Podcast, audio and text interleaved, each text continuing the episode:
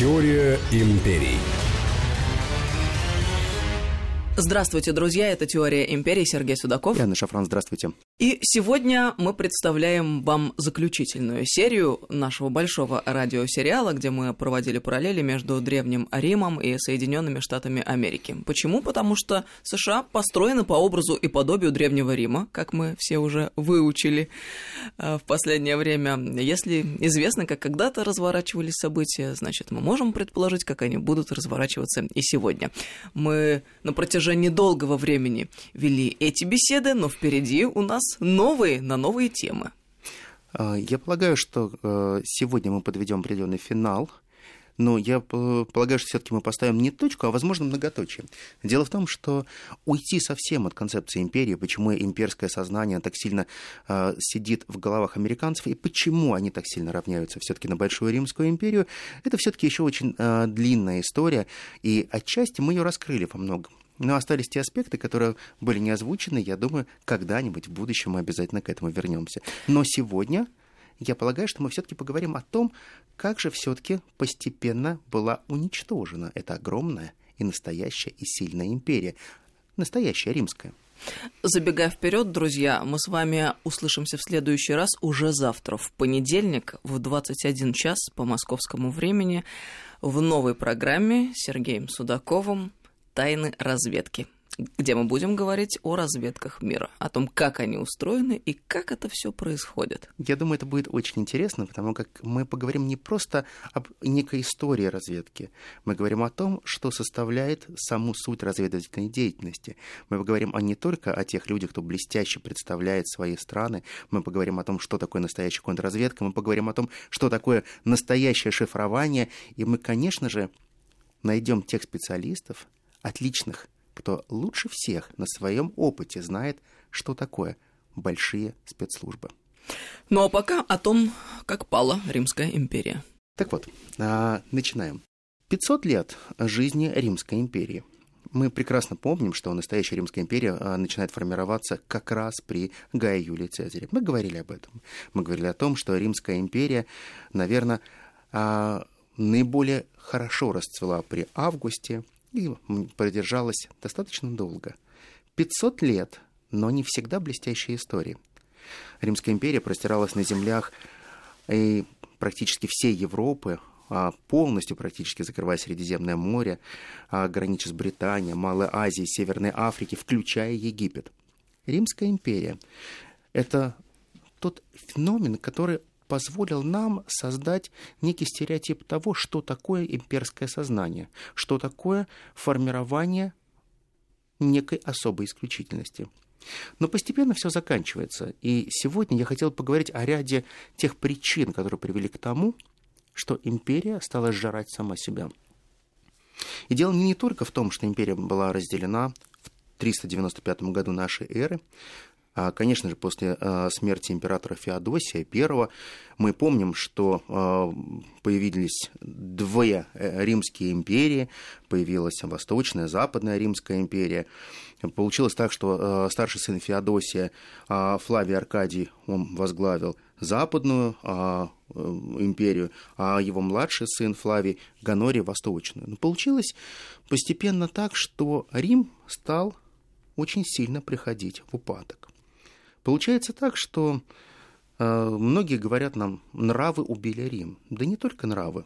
Ситуация состояла совершенно в другом. Понимаете, в чем дело? Есть то, что нам рассказывают очень часто в учебниках, нам говорят про Рим, про, нрав, про э, нравы в Риме, нам говорят про варваров. Но на самом деле были те причины, которые так или иначе, они повлияли очень сильно, конечно же, на саму суть имперского сознания.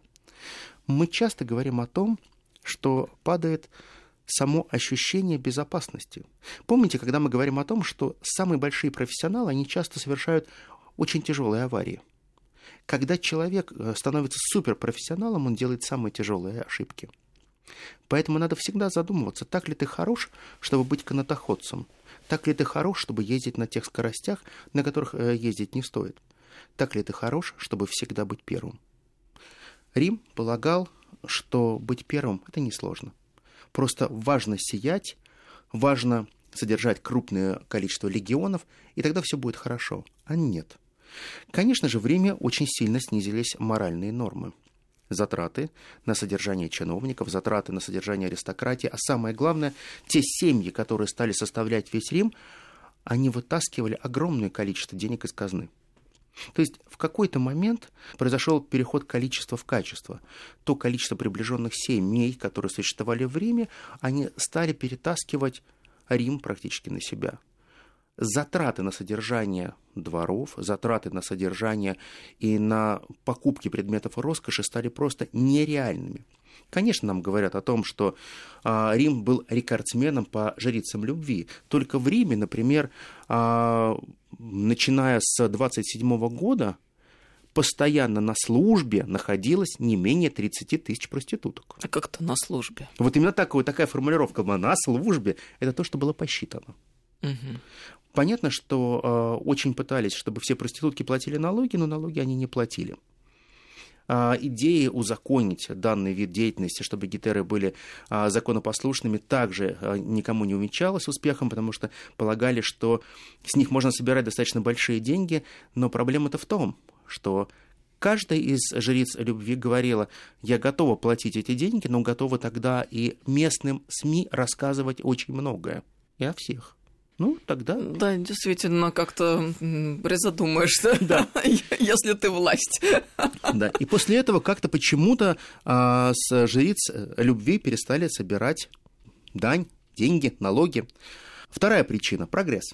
Чем более прогрессивны становились римляне, тем больше они болели. Простой пример. Смотри, везде, когда были глиняные трубы в Риме, водичка поступала по нормальным глиняным акведукам – но прошла новация. Теперь трубы можно было делать из свинца, можно было делать свинцовые трубы и по свинцовым трубам подавать воду. А ты представляешь какое-то отравление свинцом, когда ты постоянно пьешь свинцовую воду?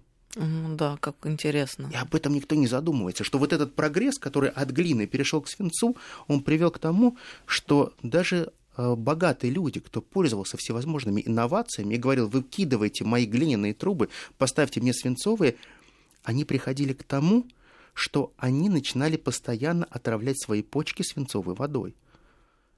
Уровень жизни сразу сокращается, и продолжительность жизни сокращается. Если мы внимательно посмотрим, то как только появляется огромное количество инноваций, люди пытаются ими пользоваться, но они перестают жить полноценной жизнью чем больше инструментов есть для того, чтобы можно было сделать, чтобы человек перестал практически двигаться и шевелиться, тем меньше у него затрат калорий, тем меньше его продолжительность жизни. Конечно же, никто не говорил о том, что количество заразы, которое существовало в Риме, с которой никто не, стал, никто не занимался, количество болезней, крыс, насекомых, тараканов, просто если мы посмотрим на другой Рим, бедный Рим, тот Рим, который жил в девятиэтажных домах, тот Рим, который э, не проветривал этажи с пятого по девятый, он, конечно же, это другая история. Это не блестящий Рим, это не мраморные полы, это не тот град на холме, который сияет. Это тот Рим, который живет в нищете. Это тот Рим, которым занимался Цезарь. Это тот Рим, э, э, которым занимался Август. Но это тот Рим, который, перейдя нашу эру, начинает постепенно поглощать сам себя. Никому не интересно, как живет беднота. Как-нибудь они выживут. Сколько раз Рим попытался создавать бесплатную медицину, чтобы лечить всех? Это же хорошая идея. Но помните, той же бесплатной медицины в Америке нет и по сегодняшний день. Но Рим при Августе создал достаточно хорошую систему медицинской поддержки. Да, была настоящая практически диспансеризация, и прообраз этой диспансеризации. Диспансеризация была, конечно же, в легионах. И делалось это не только для бедноты потому что полагалось, что беднота будет дальше разносить эту заразу, и зараза и инфекция, она перейдет уже и к правящему классу, а это делать было не нужно. Нам часто говорят, что Рим а, начал загибаться из-за того, что все кричали «хлеба и зрелищ», что каждый считал, что важнее всего пойти на гладиаторский бой. Понимаете, в чем дело? С одной стороны, это гладиаторские бои, это было неплохо потому что, конечно же, это отвлекало плебс, и правящий класс он очень сильно радовался тому, что можно занять чем-то население или порадовать его играми или вкусной едой, которая происходит каждый раз, когда происходят те или иные игры. Они просто так тоже не проходили. Они проходили под определенные события и праздники. То есть всегда игры были к чему-то приурочены. Но никто не забывает еще про одну простую вещь, что огромное количество трупов, трупов животных, огромное количество крови, которое проливался именно в гладиаторских боях, это была та же инфекция, которая потом передавалась и другим людям. Огромное количество инфицированных было именно там. Но это все то, что остается всегда за кадром. Постепенно римляне перестают разбавлять так сильно вино, как они раньше разбавляли это вино. Алкоголизм, колоссальный алкоголизм, который процветает в трущобах Рима. Про это тоже не принято говорить, но простые римляне попросту спиваются. Огромное количество тех римлян, которые страдают циррозом и попросту умирают, не дожив до 35 лет. Потому что жизнь настолько сурова и э, бьет их, что ничего другого им не остается. Посмотрите, как хорошо сияет элита Америки, как хорошо сияет этот тот град на холме, но вы не видите, как живет на самом деле другая часть Америки. У нас всегда говорят Гарлем. Да, Гарлем, есть Гарлем. Есть Квинс, есть везде те кварталы, которые населены теми, о ком не сильно заботятся. Да, цветное население Америки, оно тоже существует, оно не самое богатое, но получается так, что обязательно надо заботиться о тех, кто тебя кормит.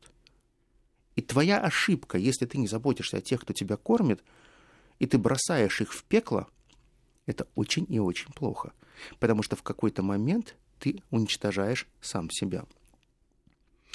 Любые общественные службы, которые существовали в Риме, это было очень хорошо. И римляне, они были молодчины с точки зрения развития инженерных систем – прекраснейшие инженерные системы, а, которые создавали прекрасные акведуки, дороги, а, огромное количество машин, которые так или иначе были в Риме, а, настоящие пилы, которые распиливали огромные э, деревья, которые были прообразом настоящих циркулярных пил.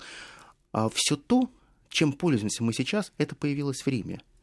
Но как только все это появлялось, появлялась система ненужных людей – чем больше ты преврати, приносил инженерных новаций в бизнес, в дело, тем больше у тебя оставалось ненужных людей, которые раньше были заняты в этом производстве. То есть, по большому счету, происходит то, что происходит сейчас. Чем больше компьютеризировано или чипизировано производство, тем меньше нужен ручной труд, и люди в какой-то момент становятся ненужными. Да, появляются даже а, формальные выпуск лекарств для бедных, и Рим это делает – штампованное лекарство от всех болезней. Выпей два порошка, несколько травок, и все болезни пройдут. Но на самом деле это так называемые а, акведуки а, для бедных, акведуки, дороги для бедных и лекарства для бедных. Это была всего лишь формальность. На самом деле все было по-другому. Жизнь была устроена так, что существовала только эффективность. Эффективность зарабатывания денег. И если эта эффективность снижалась за счет человеческого фактора, то человек всегда становился лишним и ненужным не очень приятные перспективы, потому что, когда ты рассказываешь, Сергей, о том, что было, мы же невольно проводим параллели с тем, что есть сегодня. Ненужность. Ненужность человека. Но э, хорошая новость в том, что если мы видим проблему, это уже первый шаг к тому, чтобы ее решить.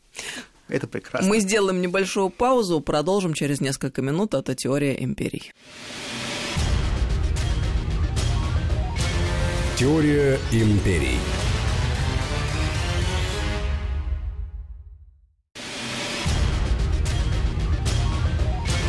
Теория империй. Продолжаем разговор. Это «Теория империи». Сергей Судаков, Анна Шафран. А римляне в какой-то момент а, перестали получать новые технологии. Дело в том, что когда Рим завоевывал новые государства, а, это не только было растущее население, это не только присоединение территории, это а, были так называемые плоды цивилизации.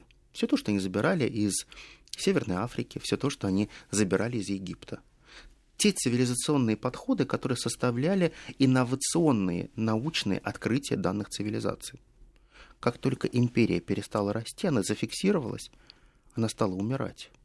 Нет притока новых знаний нет притока новых территорий, нет притока денег, потому что Рим зафиксировал свою территорию. И помните, если империя перестает вести войну, постоянно она перестает захватывать, отнимать, шантажировать, империя начинает умирать.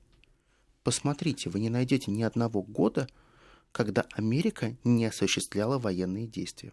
Ради интереса забейте в интернете, посмотрите военные кампании Америки за последние 200 лет. Удивитесь, в каких странах они воевали и что они там делали. Но за это они всегда получали очень многое. Не только дань, не только чужие суверенитеты, они получают технологии. Посмотрите, сейчас огромное количество стран де-факто являются оккупированными Соединенными Штатами Америки. И эта оккупация приводит к тому, что все те новшества, которые рождаются в тех странах, которые являются оккупированными, они бесплатно и автоматически передаются Соединенным Штатам Америки. Да, очень яркий пример. Да что далеко ходить, пожалуйста, Украина. И к сожалению, есть такая мысль, которую предложили э, недавно коллеги наши относительно того, что вообще можно рассматривать все эти цветные технологии и результаты, которым они э, приводят, как аннексии территорий. Да, да, совершенно верно. И при этом, посмотри, очень важный момент. Вот Соединенные Штаты Америки, они говорят, ребят, мы же за ваше благо бьемся всегда. Свободу украинскому народу свободу народу Сирии, свободу народу Ливии. А дальше-то что? Дальше мы видим очень простые факты. Мы много раз с тобой говорили. Свобода Ливии обернулась очень простым. Нищетой.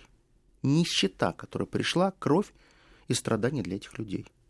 Средний показатель э, в год один человек на душу населения в Ливии при Муаммаре Каддафи зарабатывал порядка 13 тысяч долларов США, то есть в среднем 1300 долларов в месяц, ну хорошо, 1200. В зависимости от того или иного региона, а, примерно это средняя температура по больнице. Кто-то больше зарабатывал, кто меньше. А сейчас полторы тысячи на год максимум. В 10 раз практически. В 10 раз обнищение населения. А количество убитых, раненых, разрушенных домов просто катастрофическое – и гражданская война, которая не остановлена по сегодняшний день. Но это полное отсутствие государства на самом деле. К сожалению, то, что произошло в Ливии из мы должны помнить об этом, цветущего государства, которым Ливия была при Муамаре Каддафи. Мы же знаем, что а, в качестве гастарбайтеров туда съезжались люди именно в Ливию. В частности, египтяне ездили в качестве гастарбайтеров работать в Ливию. Это была такая очень процветающая страна с крепкой экономикой. Да, ну, она, к сожалению, именно слово «была» является ключевым. Рим действовал точно так же. Времена Цезаря прошли, времена Августа тоже прошли. Рим перестал быть э, очень добрым правителем, который мог сохранить систему власти, систему тех э, ценностей, которые существовал – Рим начинал выжимать из всех соки, понимая, что они не хотят дальше вести кровавую бойню, они не хотят вкладывать деньги в легионы, они хотят поставить легионы, которые бы охраняли границы Рима, но это будут уже не наступательные регионы, легионы. Они не хотят вести то, что они вели раньше. И здесь получается очень простая вещь. В какой-то момент в Рим перестает идти золото новые территории – это золото. Золото, которое обеспечивает тебе новый бюджет, и то золото, из которого ты печатаешь монеты. И как раз получается, после Марка Аврелия – как только а, император Марк Аврелий уходит, на его место приходит другая проблема. Все последующие его правители, они не смогли сдержать чудовищную инфляцию, потому что тогда золото начали разбавлять. Появляется новый тип ценности денег, сумасшедшая инфляция, подорожание товаров. И каждый раз население не понимает, почему они не могут сдержать этот рост цен. Почему эти чиновники э, делают так, что сегодня я покупаю хлеб а, за одну цену, завтра в три раза дороже? Получается так, что эту инфляцию никто не смог остановить. Инфляция могла бы а, быть остановлена только а, войной.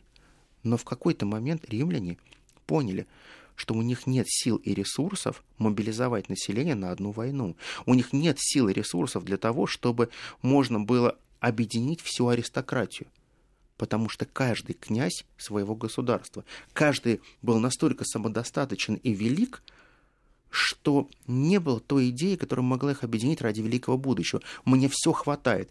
Сытость погубила Рим во многом, чрезмерная сытость. Понимаете, в чем дело? Человек, он всегда должен идти вперед, он должен развиваться. Никогда не говори, что ты самый умный, Всегда есть те книги, которые ты еще не прочитал. Никогда не говори, что ты сильный, есть те, кто гораздо сильнее. Не говори, что ты самый смелый, есть те, кто гораздо смелее. Твой путь. Вот выбери собственный путь, но никогда не стой на месте. Это правильно. Как только ты скажешь, что я крутой, и остановишься, фортуна тоже остановится. И в какой-то момент то, о чем говорил Цезарь, да, он был любимцем фортуны, но фортуна от него отвернулась. И в какой-то момент фортуна отвернулась от Рима. Пока эта фортуна еще на стороне Соединенных Штатов Америки, и пока эта фортуна, она любит американцев, но настолько ли сильно она их любит? У меня ощущение, что постепенно фортуна прикрыла глаза и постепенно также начинает отворачиваться от американцев, потому что именно сейчас Америка – находится на пороге очень серьезных преобразований. Это те преобразования, которые называются большая гражданская ненависть. Я не пока не говорю о гражданской войне, но колоссальное противостояние. Я не говорю о том, что это война всех против всех, но мы близки к тому, чтобы подойти к очень похожему сценарию, который был в Древнем Риме.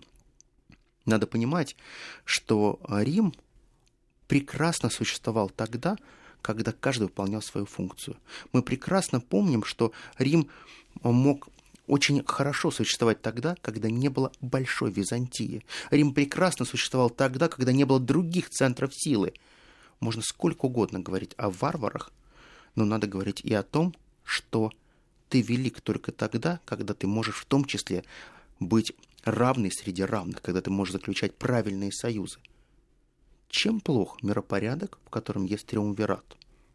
Россия, Соединенные Штаты Америки, Китай, конечно же, большая единая Европа, которая будет примыкать к этому треугольнику, к этому триумвирату. Но нет, Соединенным Штатам Америки это не нужно, так же, как не нужно это было Риму. Либо мы первые, либо нам это не интересно. Это классическая фраза а, Цезаря, лучше в этой деревне быть первым, чем вторым в Риме. Так вот, имперское сознание, она не позволяет выстраивать нормальную, долгую перспективу будущего. Иногда надо правильно отступить на один шаг назад, осмотреться, заключить правильные союзы, почистить свою аристократию, накормить голодных. А потом можно говорить и о том, что вы тоже можете быть градом на холме, но своим, со своей исключительностью – история Рима повторяется. Мы прекрасно понимаем, как горел этот град на, на холме. Сначала он сиял, а потом он горел пожарами по-настоящему. Горящий Рим — это тот образ, который тоже остается в памяти. Понимаете, в чем дело? Насколько это похоже на горящие улицы Соединенных Штатов Америки? Они тоже горят настоящим пламенем. Но уже появилась Византия — и уже появился Константинополь. А вот теперь подумайте, а что такое Новый Град на холме? Сергей, это просто потрясающие параллели. Кто бы думал, когда мы затеивали этот проект, что финал его может быть таким именно с такими параллелями. Но это уже просто а, даже не аллегория, это какая-то это данность. прямая да, констатация фактов. Шаг за шагом Вечный город перестал быть центром римской цивилизации. Люди верили, что есть Рим, есть прекрасный Колизей, есть прекрасные строения, но говорили, вы хорошие ребята, но Византия первична. Там настоящее, там современность. И да, конечно же, две церкви, западная и восточная, православие и католицизм. Это в том числе то, что раскололо империю как никогда сильно. Что происходит в Америке? Протестанты, которые существуют в Америке, протестанты, которые создавали эту страну, и, как считалось, она была создана исключительно на принципах веры. Но понимаете, в чем дело? Одна простая вещь, которая в том числе стала уничтожать Рим. Вера в сердце и вера как формальность – это две большие разницы. Формальное посещение воскресной службы, когда люди похрапывают, слушая проповедь, или просто вера в душе. Я просто помню, мне как-то очень важно сказал священник хорошую фразу. Свеча, которая горит в храме, это хорошо. Но запомни на всю жизнь. Самое главное — свеча, которая горит у тебя в душе. Ее никому не погасить. Она просто горит. И вот я уверен в том, что если мы говорим о том, что есть та свеча, которая горит, ее очень сложно подушить нашей душе. Но отчасти, когда я смотрю то, что происходит в современной Соединенные Штаты Америки, то, что они творят, разрушая свою историю, уничтожая память предков, пытаясь изменить те традиции, по которым они жили, они делают все для того, чтобы погасить эту свечу, которая должна гореть в душе. А зажигая новые свечи в новых храмах, они не становятся ближе к Богу. Ну, в общем-то, при таком изложении материала не остается никаких сомнений в том, какие перспективы открываются перед нашим оппонентом, самым главным, заокеанским, тем самым, который называется Соединенные Штаты Америки. В общем-то, это мы все и видим, и видно это невооруженным взглядом, но именно а, в таком контексте, Сергей, все эти события обретают совершенно иное звучание, я бы так сказала. Огромное тебе спасибо, это очень сильно. Спасибо. Вторжение варваров – это тот фактор, который во многом уничтожил Римскую империю. Варвары, необразованные, все те, кто пришли на цивилизованную землю Рима для того, чтобы воспользоваться благами римской цивилизации. У них не было культуры, они говорили на разных языках. Они пытались навязывать свой тип экономики, свой тип социального устройства. Они пытались сделать все для того, чтобы раз и навсегда изменить римское сознание. Соединенные Штаты Америки создавались обществом переселенцев, но в какой-то момент работала система Melting Pot, которая потом называлась Селот и так далее. Некий огромный плавильный котел, который всех переплавил. Но переплавил так, что появились Little Tokyo, маленький Милан, появились чайна-тауны, которые существуют по сегодняшний день. Но в какой-то момент чайна-таунов стало настолько много, а привязка к Китаю стала настолько жесткой, что сейчас можем говорить о том, что новые варвары, в кавычках, давно уже поглощают Америку. Как распространенная китайская еда во время перекусов во всех офисах Соединенных Штатов Америки. Посмотрите любой фильм. Человек открывает коробочку, ест лапшу, не задумываясь о том, это правда американское блюдо? Это, это правда тот стейк, к которому вы привыкли? Нет. Это лапша, это димсамы. Это все то, что вам приносит другая цивилизация. Вас приучают к тому, что вы становитесь новыми варварами. Вы забываете про то, что вы пытаетесь бороться с теми, кто уже очень мягко, очень спокойно захватил вашу территорию. И ваш град на холме во многом говорит на варварском языке, а не на английском. Посмотрите сегодняшнюю распространенность китайского языка в Америке, будете удивлены. Кстати говоря, интересный момент. Ведь Трамп, он почему избрался вопреки той машине, которая была включена против него? Он имеет такую особенность природную чувствовать, вот как животное, тренды, тенденции, которые, во-первых, сегодня существуют и будут дальше развиваться, а во-вторых, чувствовать чаяние людей и, в принципе, то, что происходит, и угрозы, в частности. Посмотри, э, как Трамп сейчас во время своей предвыборной кампании говорит о Китае, и как он называет коронавирус – это чайный вирус в его интерпретации. Чайный вирус. Вот буквально на днях э, он выступал перед э, своими избирателями, где говорил о том, что коронавирус звучит слишком красиво. Корона — это как Италия. Что-то итальянское представляется прекрасное поместье в красивых пейзажах. А чайный вирус отражает суть явления, говорит Трамп. Да, совершенно верно. И вот смотри, тоже интересные факты. Рим постепенно теряет а, влияние над Великобританией, Испании, Галлии и постепенно теряет Северную Африку. Нет сил уже все это контролировать. А давай посмотрим, что происходит сейчас с Соединенными Штатами Америки. Как Европа а, послушна по отношению к Соединенным Штатам Америки. Нет того послушания, которое было раньше. Трамп очень четко отпустил вожжи, постепенно, шаг за шагом, говоря, ребят, суверенитет это неплохо, я, я против колхоза, я разговариваю один на один с каждой страной.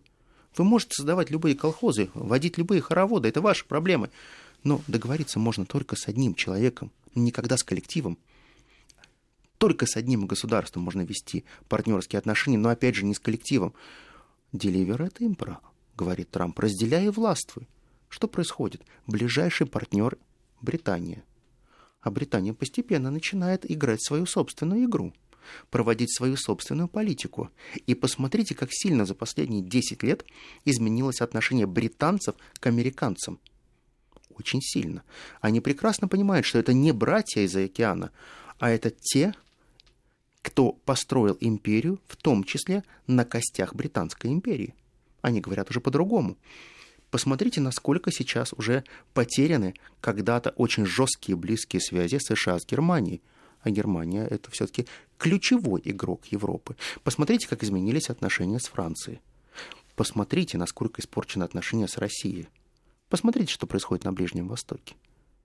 Да, посмотрите, как деградируют отношения к Большому Риму в кавычках Риму, к Большой империи.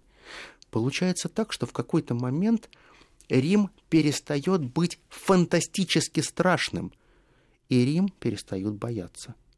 Каждый раз Рим должен будет подтверждать свое могущество при помощи легионов, оружия, страха и насилия.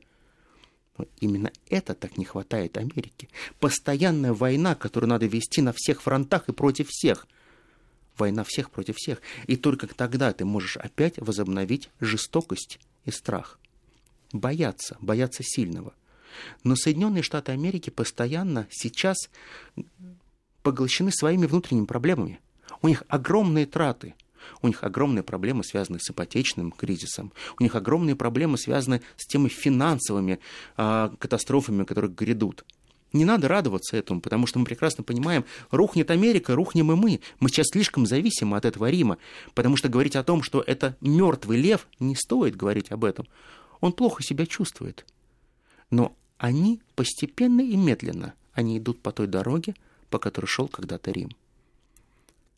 Они строили свой град на холме, но сейчас шаг за шагом они также уничтожают этот град на холме, забывая про то, что огромнейший град на холме нуждается в постоянной притоке новой крови.